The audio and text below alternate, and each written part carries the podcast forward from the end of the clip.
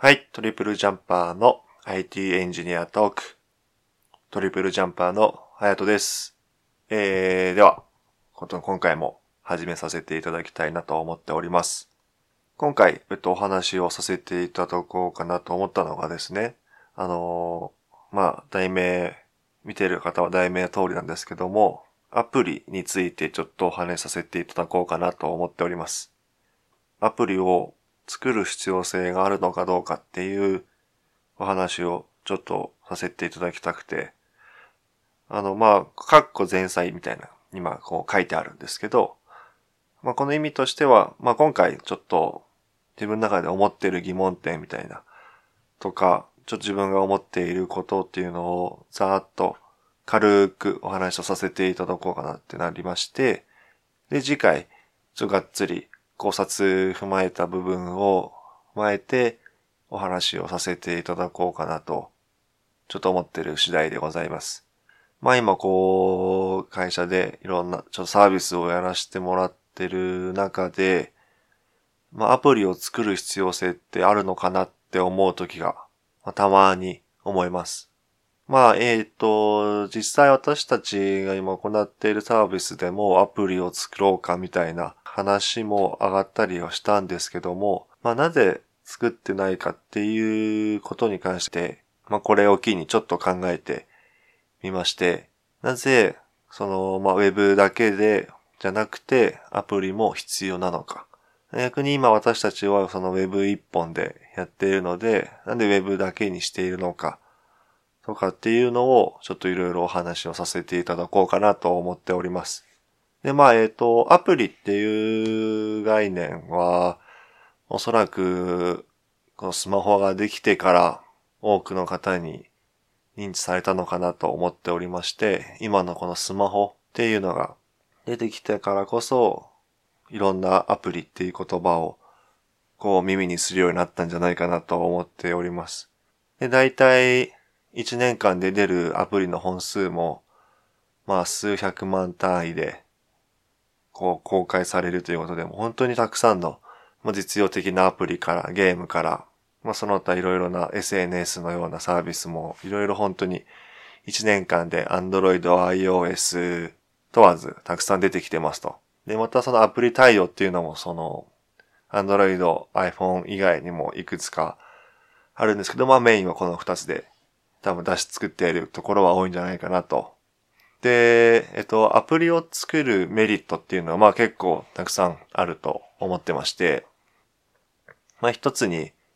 まあウェブだと実現できないような機能が、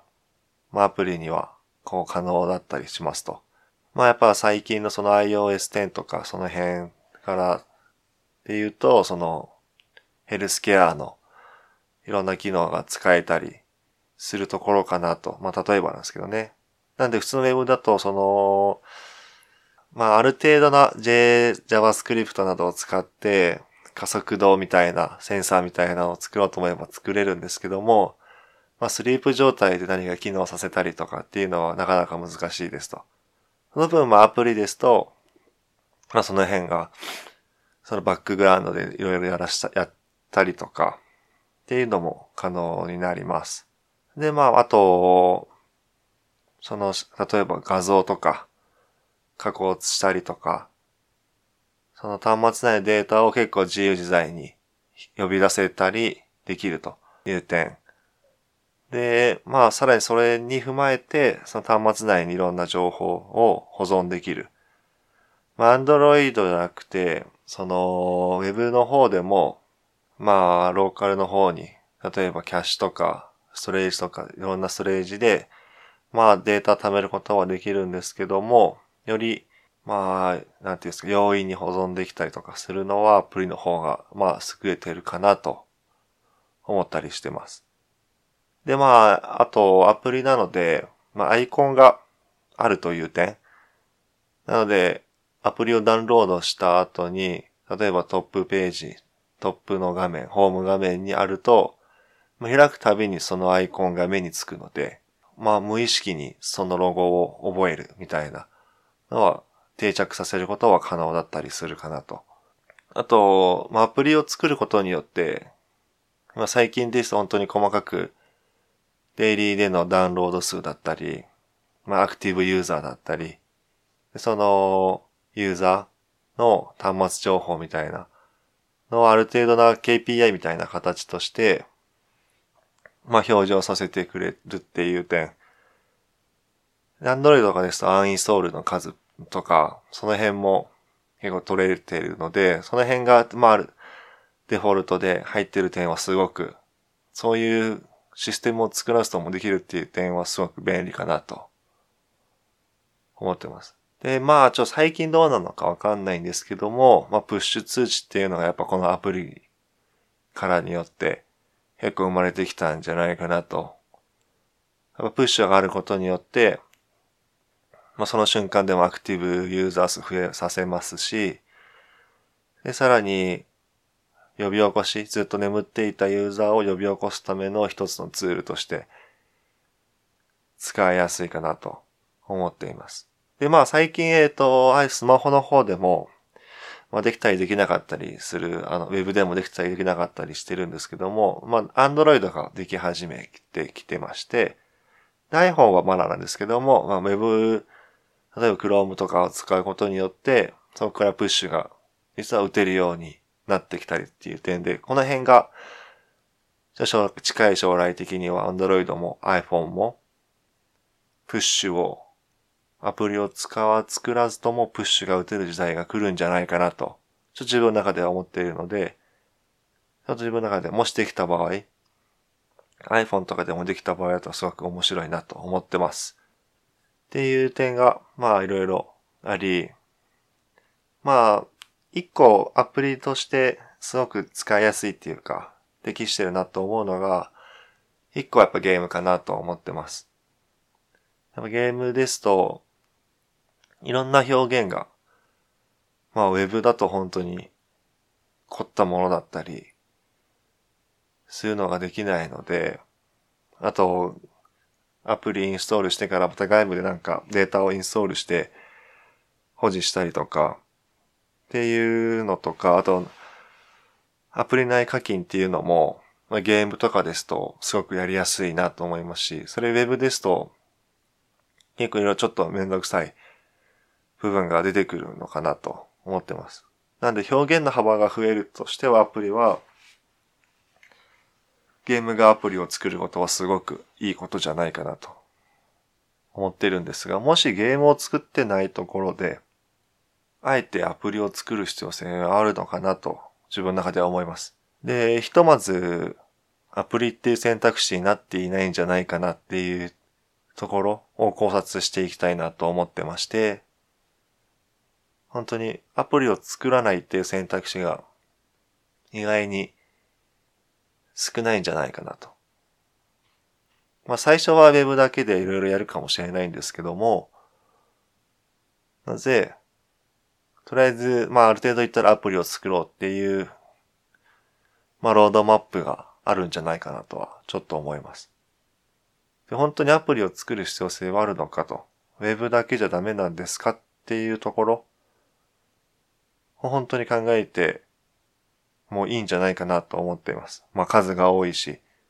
やっぱちょっと数年前とは違うので、アプリを作ることが重宝されるわけではないので、アプリを作るってことは結構、まデメリットな部分もいくつかはあるのかなと思っています。まあ一個はまあ、コスト。まあ、人件費コスト、開発コストっていうのが、まあ、iPhone と Android っていうだけで、まあ、2言語対応になってきちゃうので、まあ、単純計算で人数も倍必要ですという点。で、まあ、もしその iPhone と Android に関してハイブリッドで Web っぽい感じでやるっていうのであれば、まあ、人数はその半分で済むんですけども、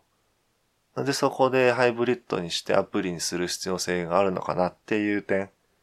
をちょっと本当に必要なんですかっていうところはちょっと気になるかなと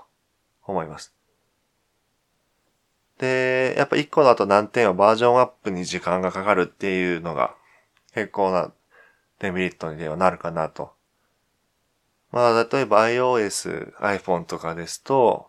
まあ、申請から、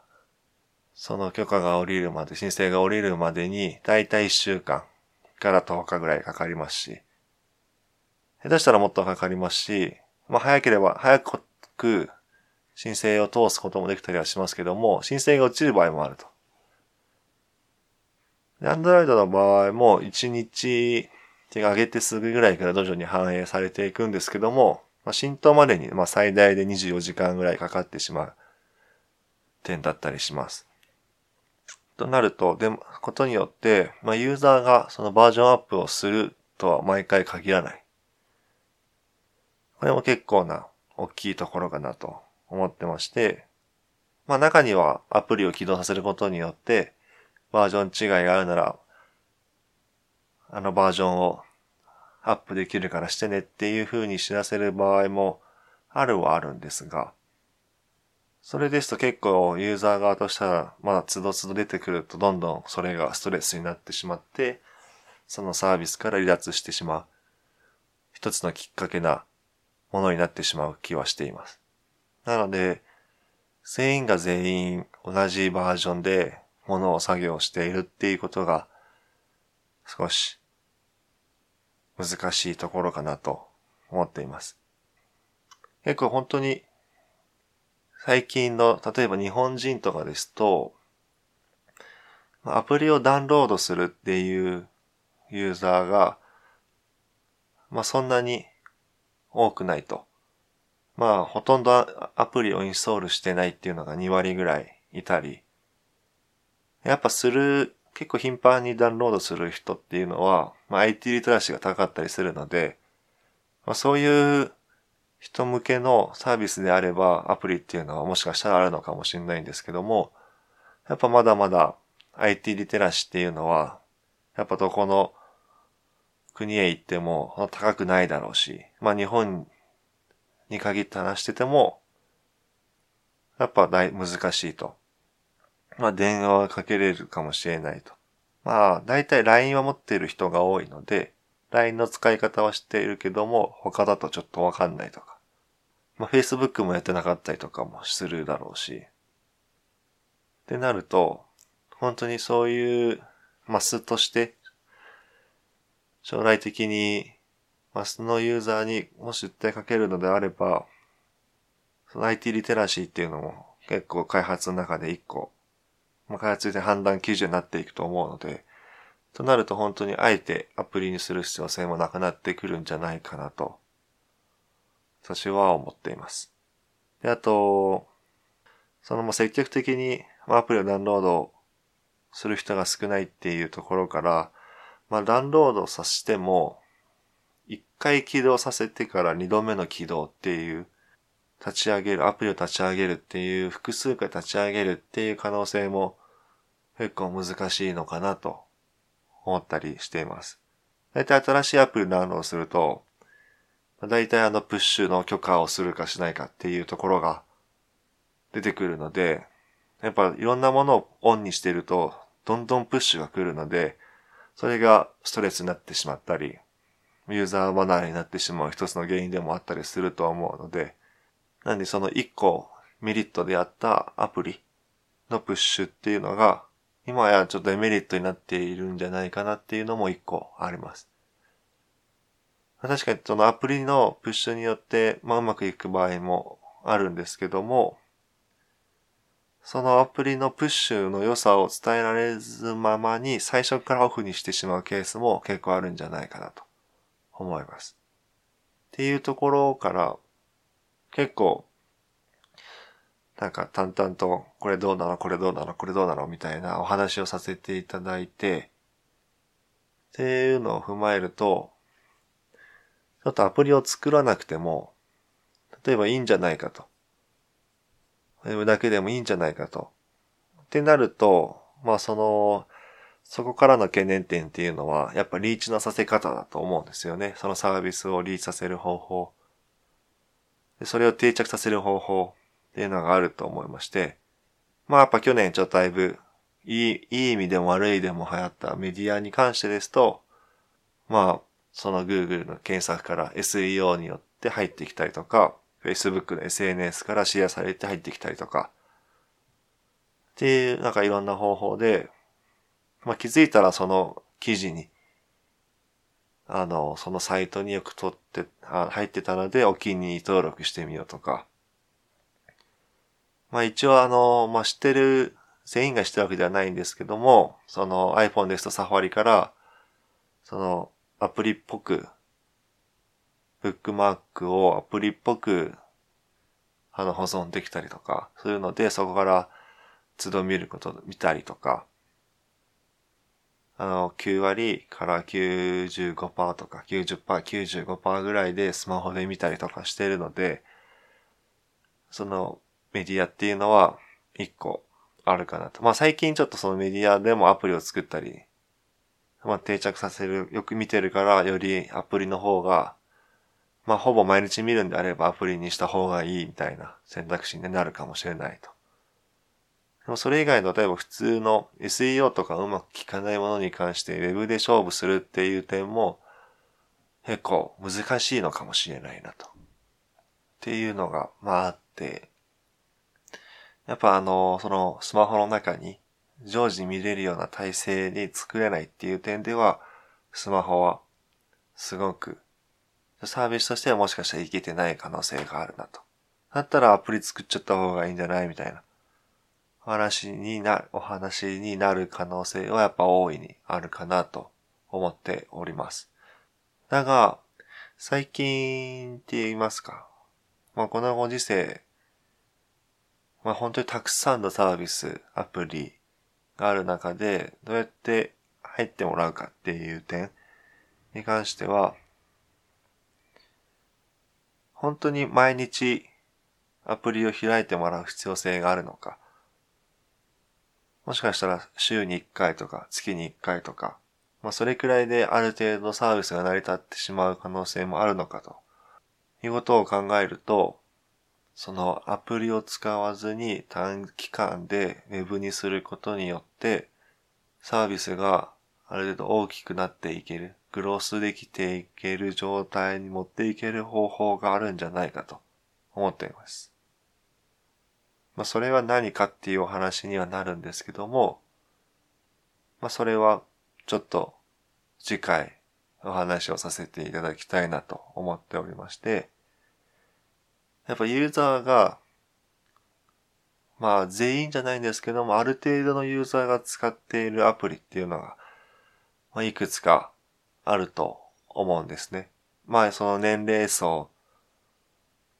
のユーザーの年齢層とかによって、まあ使ってるもののアプリが違うかもしれないんですけども、例えば若い人ですと、スナップチャット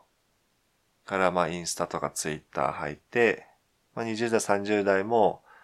まあ、ツイッターもやりつつ減りつつ、インスタもやったり、フェイスブックやったり、で、それちょっと上に行くと、まあ mixi やってるかどうかもわかんないんですけど、 mixi とか入ったり。で、ツイッターとかはやらないけども、フェイスブックはちょろちょろいるみたいなとか。まあ年齢層によってや、まあある程度知っているようなものが何かあるんじゃないかなと。まあ最近ですとやっぱメルカリとかっていうのは一個、まあ幅広い年齢層で使ってもらってるアプリみたいなのがあると思うんですけども、でそこからどうするかっていう話をちょっと次回お話しさせていただきたいなと思ってまして、まあ、特にその、まあ、今回お話ししたようにアプリが作る必要性あるのかっていう点においては、まあ、どっかしらのタイミングでアプリは作る必要性はあるんじゃないかと思っていますが、特に私たちのようなスタートアップとか、まあ普通の企業の新規事業において、アプリを作るっていう選択肢っていうのは一個どうなのかなっていう点はあります。まあ、作らない方がスピード感も作れますし、まあ、更新頻度もユーザーにストレスなく与えることもできますし、結構メリットはいくつかあるんじゃないかなと。だからその、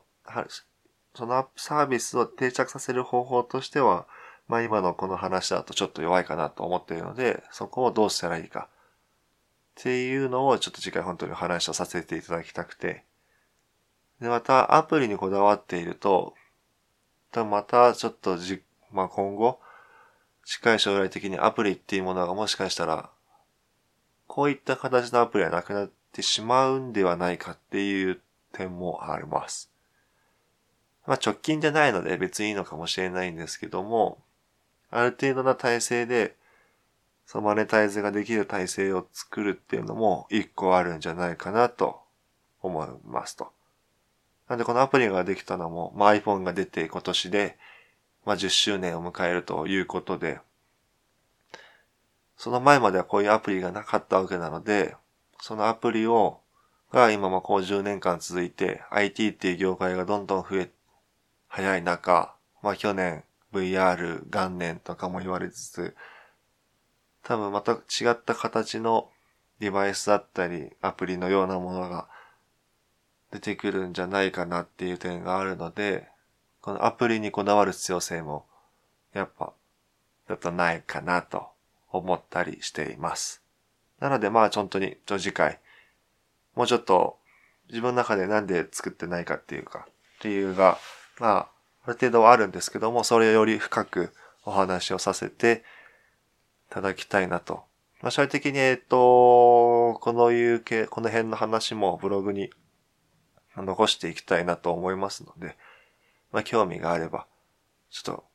見たり聞いたりしていただきたいなとで結構このアプリを作る、